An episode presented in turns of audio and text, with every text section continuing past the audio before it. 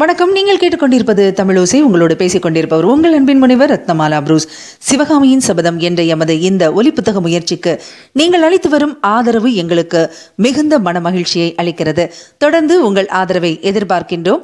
இன்றைய பகுதிக்கு செல்லலாம். வாருங்கள். சிவகாமியின் சபதம். அத்தியாயம். பரஞ்சோதி யாத்திரை. ஆயன சிற்பி. வானலாவி வளர்ந்திருந்த மரங்களின் கிளைகள் நெடுந்தூரத்துக்கு நெடுந்தூரம் பரவி பின்னிக் கொண்டிருந்த வன பிரதேசத்தின் மத்தியில் அழகான சிற்ப வீடு ஒன்று காணப்பட்டது. மனோகரமான காலை நேரம். சூரியோதயமாகி ஒரு ஜாமம் இருக்கும். ஓங்கி வளர்ந்திருந்த மரங்களின் உச்சியில் வசந்த காலத்தில் இளந்தென்றல் உலாவிய போது சலசலவென்று இலைகள் அசையும் இனிய ஓசை எழுந்தது. பட்சி ஜாலங்களின் கண்டங்களிலிருந்து விதவிதமான ஸ்ருதி பேதங்களுடன் மதுர மதுரமான அமுத கீதங்கள் பெருகி கொண்டிருந்தன. வீட்டைச் சுற்றி இருந்த மரங்களின் அடியில் ஆங்காங்கே பெரிய பெரிய கருங்கற்கள் கிடந்தன.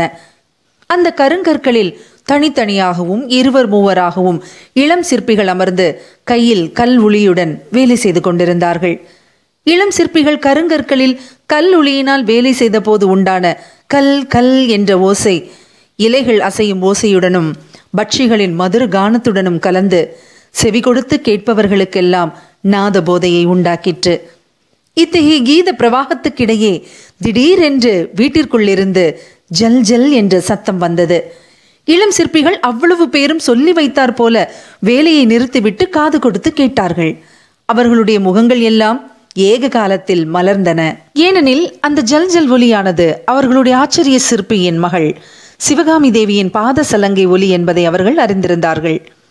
மூன்று நாளாக ஏதோ ஒரு காரணத்தினால் சோகத்தில் ஆழ்ந்திருந்த சிவகாமி இன்றைக்கு சோகம் நீங்கி மீண்டும் நடனம் செய்ய ஆரம்பித்திருக்கிறாள் என்பதை அந்த ஜல் ஜல் ஒலி பறையறைந்து தெரிவித்தது. சற்று நேரம் அந்த இனிய ஒலியை கேட்டுக்கொண்டிருந்து விட்டு ஒருவரோடு ஒருவர் முகபாவத்தினாலேயே சம்பாஷித்து விட்டு இளம் சிற்பிகள் மறுபடியும் தங்கள் வேலையை ஆரம்பித்தார்கள். ஆயனரின் சிற்பக் கோயிலுக்குள்ளே நாம் பிரவேசிப்பதற்கு முன்னால் அவர் அந்த நடுக்காட்டில் வந்து வீடு கட்டிக்கொண்டு வசிக்க நேர்ந்ததேன் என்பதை சிறிது கவனிப்போம். தெற்கே பாண்டிய நாட்டின் எல்லையிலிருந்து வடக்கே கிருஷ்ணா நதி வரையில் பறந்திருந்த பல்லவ ராஜ்யத்தில் காஞ்சியை தலைநகராக கொண்டு மகேந்திரவர்ம சக்கரவர்த்தி சிறப்புடன் ஆட்சி புரிந்து கொண்டிருந்த காலத்தில் தமிழகம் எங்கும் ஓர் அதிசயமான கலை மறுமலர்ச்சி ஏற்பட்டிருந்தது. செந்தமிழ் நாடெங்கும் மகா சிற்பிகளும் சித்திர கலைஞர்களும் தோன்றி சிற்ப சித்திர கலைகளை அற்புதமாக வளர்த்து வந்தார்கள். குன்றுகளை குடைந்து கோயில்களாக்கும் கலையும் கற்பாறைகளிலே சிற்பங்களை செதுக்கும் கலையும் எங்கெங்கும் பரவி வந்தன. அதே சமயத்தில் தெய்வ தமிழகத்தில் சைவ வைஷ்ணவ சமயங்கள் புத்துயிர் பெற்று தழைக்கத் தொடங்கின. சிவனடியார்களும் வைஷ்ணவ பெரியார்களும் ஸ்தல யாத்திரை என்ற வியாஜத்தில் தேசமெங்கும் பிரயாணம் செய்து சைவ வைஷ்ணவ சமயங்களை பரப்பி வந்தார்கள். இது காரணமாக தமிழகத்தில் சென்ற சில நூற்றாண்டு காலமாய் வேரூன்றி இருந்த புத்த சமண சமயங்களுக்கும் சைவ வைஷ்ணவ சமயங்களுக்கும் தீவிர போட்டி ஏற்பட்டது. அந்தந்த சமய தத்துவங்களை பற்றிய விவாதங்கள் எங்கே பார்த்தாலும் காரசாரமாக நடந்து கொண்டிருந்தன. மேற்படி சமய போட்டியானது கலைத்துறையில் மிகுதியாக காணப்பட்டது. ஒவ்வொரு சமயத்தினரும் தங்கள் தங்கள் சமயத்தையொட்டி கலைகளை வளர்க்க முயன்றார்கள். சைவ வைஷ்ணவர்கள் சிவன் கோயில்களையும் பெருமாள் கோயில்களையும் நாடெங்கும் நிர்மாணிக்க விரும்பினார்கள். புத்தர்களும் சமணர்களும் எங்கெங்கும் புத்த விகாரங்களையும் சமண பள்ளிகளையும் நிறுவத் தொடங்கினார்கள். பாறைகளுக்கும் குன்றுகளுக்கும் கூட பெரிய போட்டி ஏற்பட்டது. ஒவ்வொரு மதத்தினரும் இது எங்கள் குன்று எங்கள் பாறை என்று பாத்தியதை கொண்டாடினார்கள். அந்த பாறைகளையும் குன்றுகளையும் குடைந்து கோயில்களையும் விகாரங்களையும் நிர்மாணிக்கும் ஆசையினால்தான் அத்தகைய போட்டி உண்டாயிற்று. அதே மாதிரி சிற்பிகள் சித்திர கலைஞர்களின் விஷயத்திலும் பலமான போட்டி ஏற்பட்டிருந்தது. பெயர் பெற்ற சிற்பிகளிடமும் சித்திர கலைஞர்களிடமும் நாலு மதத்தினரும் மன்றாடி அழைத்தார்கள். அத்தகைய பலமான போட்டிக்கு ஆளாகி இருந்தவர்களில் ஆயன சிற்பியும் ஒருவர். காஞ்சிமா நகரில் பிறந்து வளர்ந்து கலை பயின்ற ஆயனர் இளம் பிராயத்திலேயே மகா சிற்பி என்று பெயர் பெற்றுவிட்டார். ஆயனருடைய புகழ் வளர வளர அவருடைய வேலைக்கு குந்தகம் அதிகமாக ஏற்பட்டு கொண்டிருந்தது. மகேந்திர சக்கரவர்த்தி முதல் சாதாரண ஜனங்கள் வரையில் அடிக்கடி அவருடைய விடுதிக்கு வருவதும் அவருடைய சிற்ப வேலைகளை பாராட்டுவதுமாக இருந்தார்கள். வந்தவர்களை வரவேற்று உபசரிப்பதிலேயே அவருடைய காலம் அதிகமாக செலவழிந்து வந்தது. சைவ குலத்தில் பிறந்த ஆயனர் இயற்கையாக சைவ மதப்பற்று கொண்டிருந்தார். அதோடு பழந்தமிழ்நாட்டு சிற்ப வடிவங்களில் சிறந்த ஸ்ரீ நடராஜ வடிவம் அவருடைய உள்ளத்தை பூரணமாய் கவர்ந்திருந்தது. எனவே அவருடைய சிற்ப வேலைகள் பெரும்பாலும் சைவ மதத்தை தழுவியனவாக இருந்தன.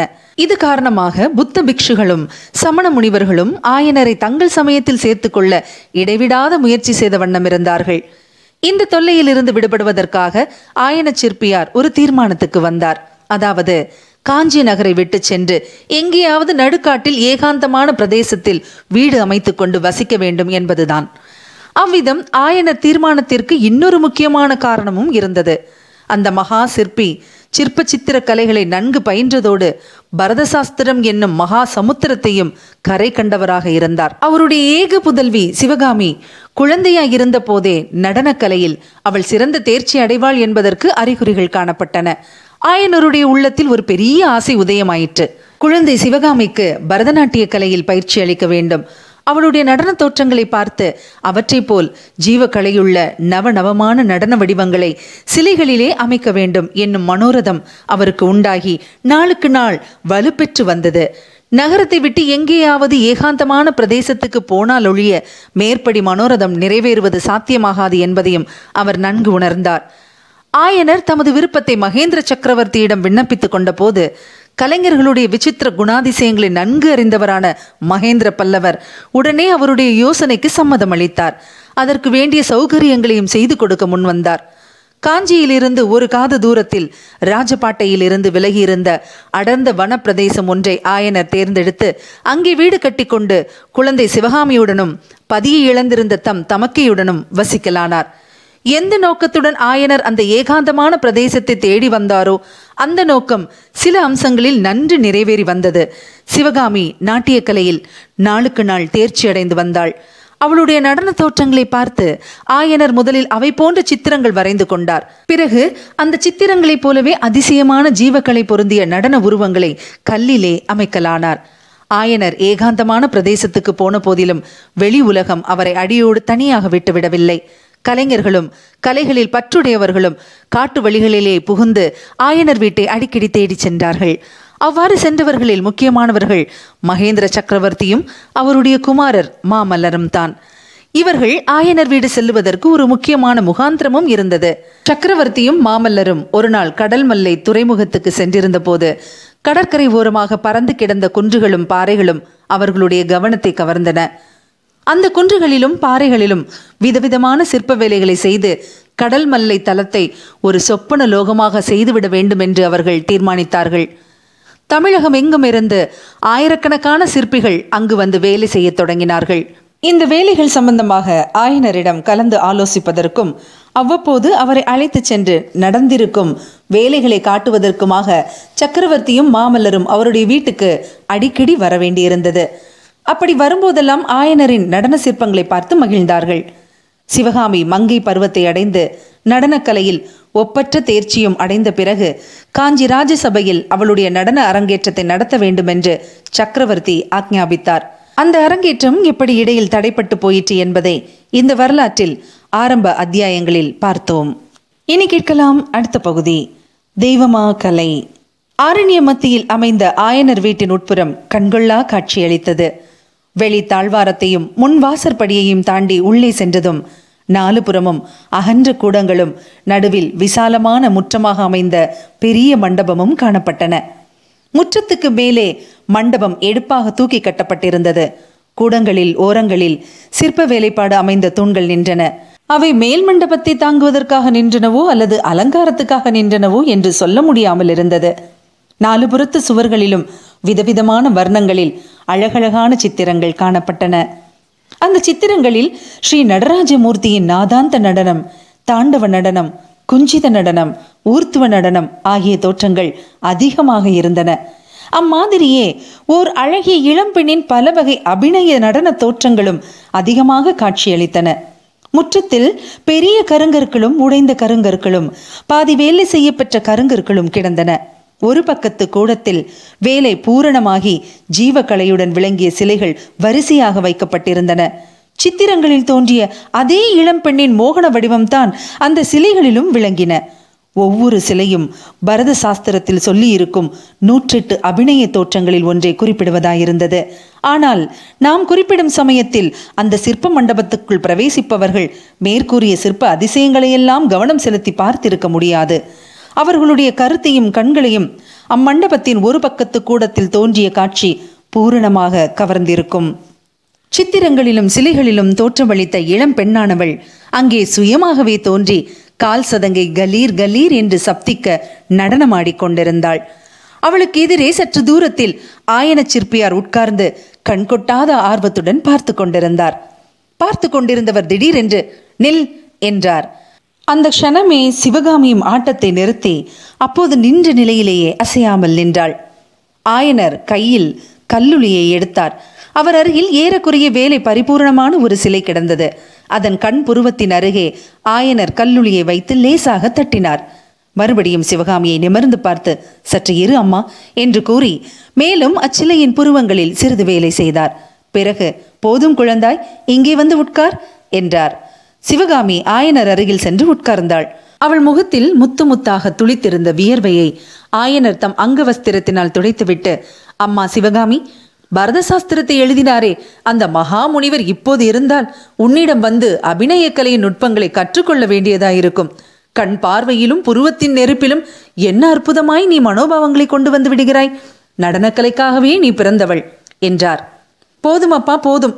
எனக்கு ஒன்றுமே பிடிக்கவில்லை. என்ற அலுப்பான குரலில் கூறினாள் சிவகாமி. பிடிக்கவில்லையா? என்ன பிடிக்கவில்லை? என்று ஆயனர் வியப்புடன் கேட்டார். நான் பெண்ணாக பிறந்ததே பிடிக்கவில்லை என்றாள் சிவகாமி. சிவகாமி இது என்ன இது? மூன்று நாளாகத்தான் உடம்பு நன்றாக இல்லை என்று சொன்னாய்.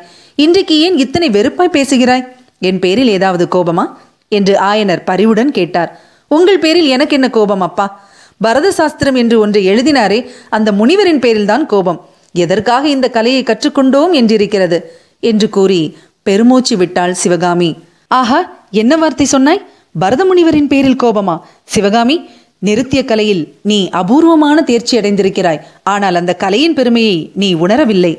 நிருத்திய கலைதான் மற்ற எல்லா கலைகளுக்கும் அடிப்படை. சிவகாமி அதனாலே தான் இதை தெய்வமா கலை என்றும் பிரம்மதேவர் பரதமுனிவருக்கு அருளிய நாட்டிய வேதம் என்றும் சொல்கிறார்கள். நிருத்திய கலையில் இருந்துதான் சித்திரக்கலை உண்டாயிற்று. அதிலிருந்துதான் சிற்பக்கலை வளர்ந்தது. இசைக்கலைக்கும் நிருத்திய கலைதான் ஆதாரம். பரத சாஸ்திரம் அறியாதவர்கள் சங்கீதத்தின் ஜீவத்துவத்தை அறிய முடியாது. அம்மா அன்றைக்கு ருத்ராச்சாரியாரே இதை ஒப்புக்கொண்டு விட்டார். யார் ருத்ராச்சாரியார்? சக்கரவர்த்திக்கு பக்கத்தில் பெரிய வெள்ளை தாடியோடு உட்கார்ந்திருந்தாரே அவரா? ஆம் அவர்தான். நமது மகேந்திர சக்கரவர்த்தியின் சங்கீத ஆசிரியர். சங்கீதத்தை பற்றி சாஸ்திரம் எழுதியிருக்கிறார். இப்போது கிழவருக்கு வயது அதிகமாகிவிட்டது. இருந்தாலும் தடியை ஊன்றிக்கொண்டு உன்னுடைய அரங்கேற்றத்துக்கு வந்திருந்தார். உன்னுடைய ஆட்டத்தை பார்த்து பிரமித்து போய்விட்டார்.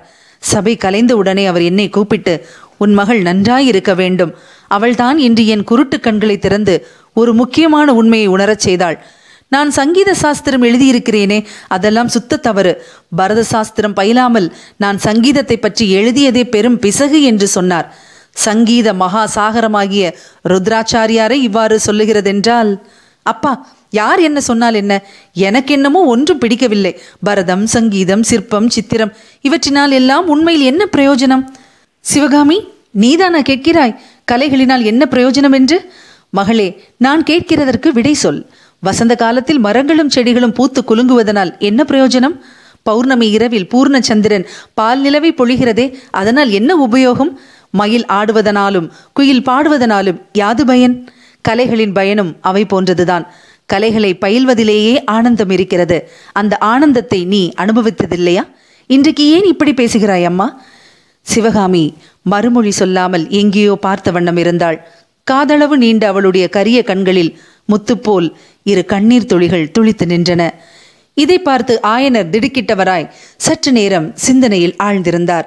பிறகு சிவகாமியின் கூந்தலை அருமையுடன் தடவி கொடுத்த வண்ணம் கூறினார். அம்மா எனக்கு தெரிந்தது உன்னை அறியா பிராயத்து சிறு குழந்தையாகவே நான் இன்னமும் எண்ணிக்கொண்டிருக்கிறேன். அது தவறுதான். உனக்கு பிராயம் வந்து உலகம் தெரிந்து விட்டது. உன்னை ஒத்த பெண்கள் கல்யாணம் செய்து கொண்டு குடியும் குடித்தனமுமாய் வாழ்கிறார்கள் என்பதை பார்த்திருக்கிறாய். உன் அன்னை உயிரோடு இருந்திருந்தால் இத்தனை நாளும் உனக்கு கல்யாணம் செய்து வைக்கும்படி என் பிராணனை வாங்கியிருப்பாள். ஆனால் நானும் அந்த கடமையை மறந்து விடவில்லை சிவகாமி பரத சாஸ்திரத்தில் சொல்லியிருக்கும் நூற்றெட்டு அபிநய தோற்றங்களில் நாற்பத்தெட்டு தோற்றங்களை சிலைகளில் அமைத்து விட்டேன் இன்னும் அறுபது சிலைகள் அமைந்தவுடனே உனக்கு தக்க மணாளனை தேடி கல்யாணம் செய்து கொடுத்துவிட்டு மறு காரியம் பார்ப்பேன். இவ்விதம் ஆயனர் சொன்னபோது சிவகாமி கண்களை துடைத்துக்கொண்டு அவரை நிமிர்ந்து பார்த்து கல்யாண பேச்சை எடுக்க வேண்டாம் என்று எத்தனை தடவை சொல்லி இருக்கிறேன் அப்பா? எனக்கு கல்யாணமும் வேண்டாம் ஒன்றும் வேண்டாம். உங்களை தனியாக விட்டுவிட்டு நான் போவேனா? அத்தகைய கிராதகி அல்ல நான் என்றாள். உண்மை என்னவென்றால் சிவகாமியை கல்யாணம் பண்ணி கொடுப்பதில் ஆயனருக்கு அந்தரங்கத்தில் விருப்பம் கிடையாது. குழந்தை பிராயத்திலிருந்து அவளை கண்ணுக்கு கண்ணாக வளர்த்தவர் அவர். கல்வியும் கலையும் பயில்வித்தவர் அவர். பெண்ணை விட்டு பிரிந்து ஒரு நிமிஷம் கூட தாம் உயிர் வாழ முடியாது என்று ஆயனர் எண்ணினார். ஆனாலும் என்றைக்காவது ஒரு நாள் அவளை கல்யாணம் செய்து கொடுத்துத்தானே ஆக வேண்டும் என்னும் நினைவு அடிக்கடி அவர் மனத்தில் உறுத்தி கொண்டிருந்தது. எனவே சிவகாமியின் கல்யாணத்தை பற்றி அவர் சில சமயம் பிரஸ்தாபிப்பது உண்டு. அப்போதெல்லாம் சிவகாமி எனக்கு கல்யாணம் வேண்டாம் என்று மறுமொழி கூறுவதை கேட்பதில் அவருக்கு மிகவும் ஆனந்தம். இன்றைக்கும் சிவகாமியின் மறுமொழி ஆயனருக்கு ஆறுதலை அளித்தது. எனினும் அவர் மேலும் தொடர்ந்து அதப்பிடி சிவகாமி? மனம் செய்து கொடுக்காமலே நான் உன்னை என் வீட்டிலேயே வைத்துக் கொண்டிருந்தால் நன்றா இருக்குமா? உலகம் ஒப்புக்கொள்ளுமா? ஒரு தகுந்த பிள்ளையாக பார்த்து கல்யாணம் பண்ணி கொடுக்க வேண்டியதுதான். ஆனால் இந்த யுத்தம் ஒன்று வந்து தொலைந்திருக்கிறது. இதனால் நமது குமார சக்கரவர்த்தியின் திருமணம் கூட தடைப்படும் போலிருக்கிறது. சிவகாமியின் முகத்தில் அப்போது ஒரு அதிசயமான மாறுதல் காணப்பட்டது. ஆங்காரத்தினால் ஏற்பட்ட கிளர்ச்சி அந்த அழகிய முகத்தை இன்னும் அழகுபடுத்தியது. என்ன அப்பா சொல்கிறீர்கள்? யாருக்கு திருமணம்? குமார சக்கரவர்த்திக்கா? என்றாள்.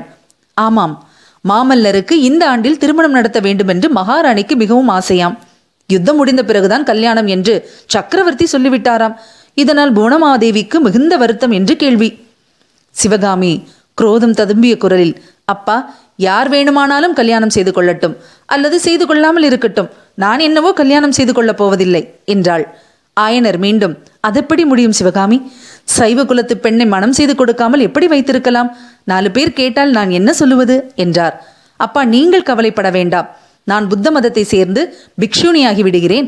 அப்போது உங்களை ஒருவரும் ஒன்றும் கேட்க மாட்டார்கள் என்றாள் சிவகாமி. அவள் இவ்விதம் சொல்லி வாய்மூடி அதே சமயத்தில் வாசற்புறத்தில் புத்தம் சரணம் கச்சாமி என்று குரல் கேட்டது. இருவரும் திரும்பி பார்த்தார்கள். வாசற்படிக்கு அருகில் நாகநந்தி அடிகளும் அவருக்கு பின்னால் வியப்புடன் உள்ளே எட்டி பார்த்து கொண்டு பரஞ்சோதியும் நின்று கொண்டிருந்தார்கள். இனி கேட்கலாம் அடுத்த பகுதி. அமர சிருஷ்டி புத்த பிக்ஷுவின் குரலை கேட்டதும் திரும்பி பார்த்த ஆயனர் விரைந்தெழுந்து வாருங்கள் அடிகளே வாருங்கள் என்று கூறிக்கொண்டே வாசற்படியண்டை சென்றார்.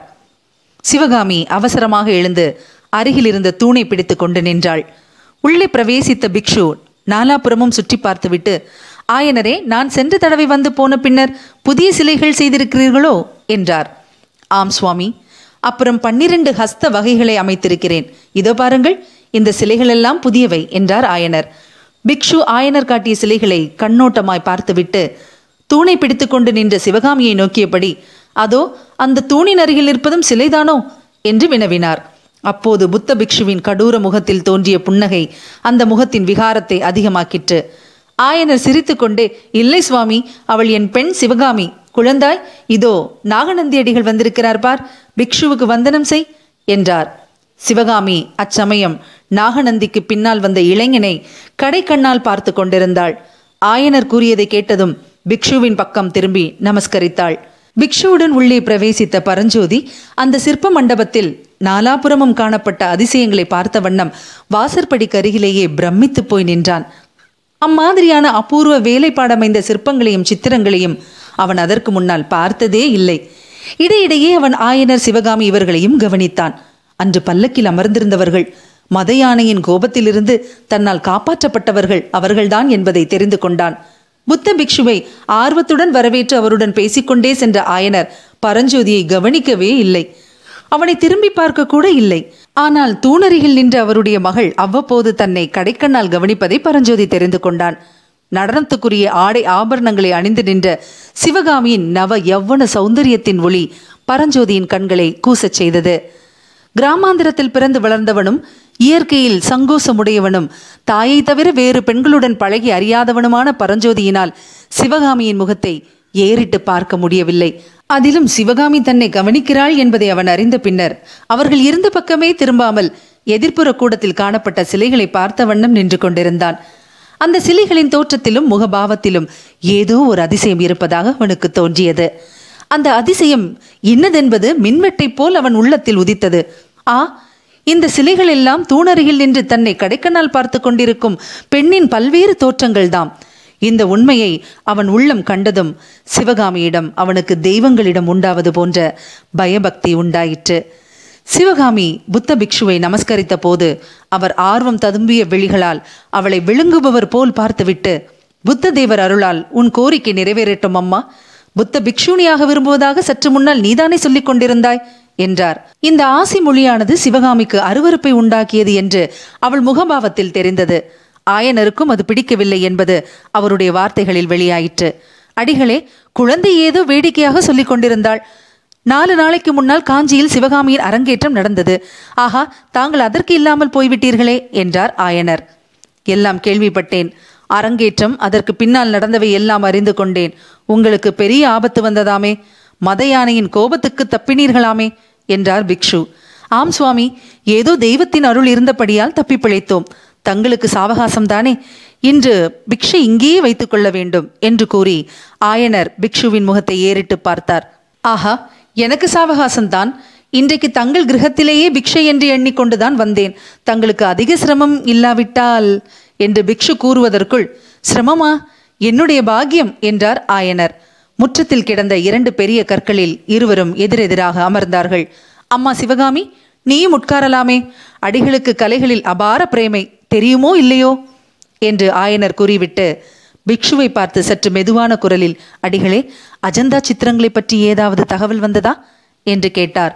அப்போது அவருடைய முகத்தில் அளவிடக்கூடாத ஆர்வம் தோன்றியது. ஆயனர் உட்கார சொல்லியும் சிவகாமி உட்காரவில்லை. தூணை பிடித்துக்கொண்டே நின்றாள். அவளுடைய கவனம் இவர்களுடைய பேச்சில் இருந்த போதிலும் இடையிடையே கண்கள் பரஞ்சோதியையும் கவனித்தன. புத்த பிக்ஷு ஆயனரின் கேள்விகளுக்கு மறுமொழி சொல்லாமல் ஆயனரே தெய்வத்தின் சிருஷ்டியை காட்டிலும் தங்களுடைய சிருஷ்டியே மேல் என்று எனக்கு தோன்றுகிறது என்றார். சுவாமி என்று ஆயனர் மறுமொழி சொல்ல ஆரம்பித்த போது பிக்ஷு அதற்கு இடம் கொடாமல் தொடர்ந்து சொன்னார். நான் முகஸ்துதி செய்யவில்லை ஆயனரே உண்மையை சொல்லுகிறேன். தெய்வத்தின் சிருஷ்டி அழிந்து போகக்கூடியது.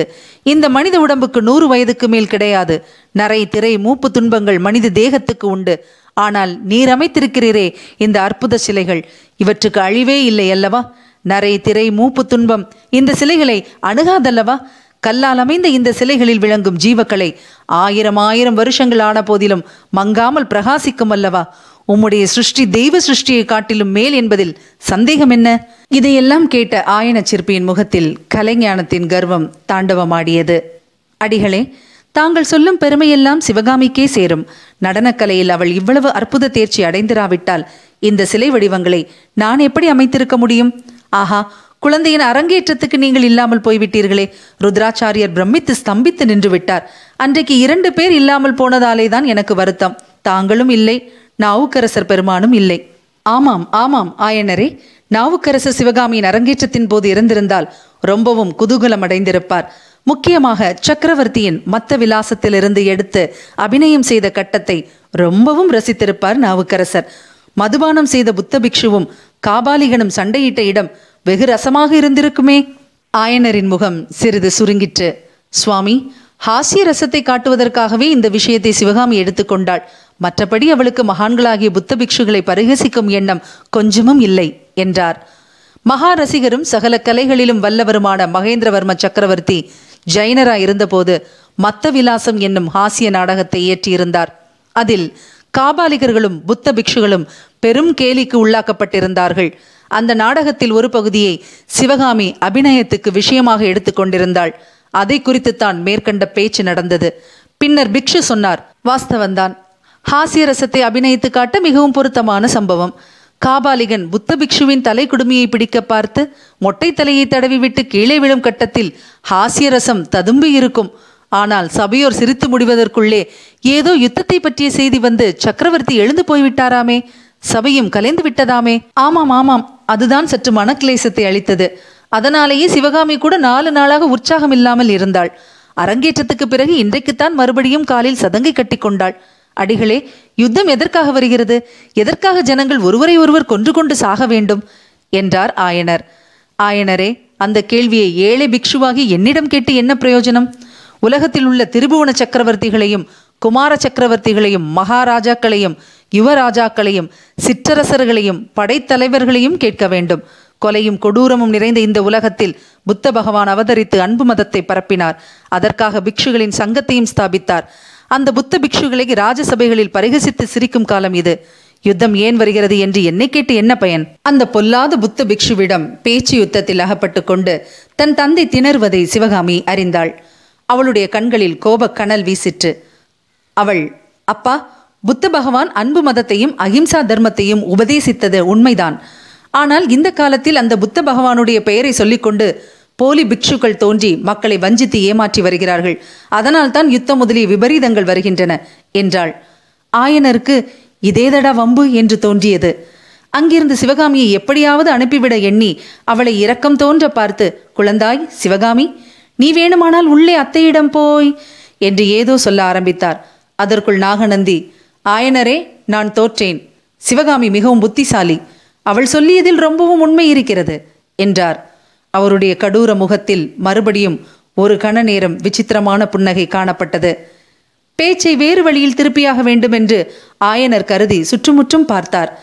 அப்போது அவருடைய பார்வை அம்மண்டபத்தின் இன்னொரு பக்கத்தில் சிலைகளையும் சித்திரங்களையும் பார்த்து கொண்டு நின்ற பரஞ்சோதியின் மேல் விழுந்தது. சுவாமி அந்த பிள்ளையார் உங்களுடைய சீடனா? என்று கேட்டார் ஆயனர். இதுவரை நீங்கள் கேட்டது சிவகாமியின் சபதம். பாகம் ஒன்று.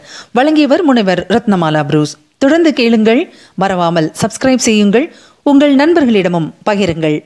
எமது போட்காஸ்டை கூகுள் போட்காஸ்ட் ஆங்கர் போட்காஸ்ட் உட்பட அனைத்து வகையான போட்காஸ்டிங் சைட்ஸிலும் கேட்கலாம். உங்களது கருத்துக்களையும் எதிர்பார்க்கிறோம். மீண்டும் அடுத்த பகுதியில் சந்திக்கலாம். இணைந்திருங்கள் மகிழ்ந்திருங்கள்.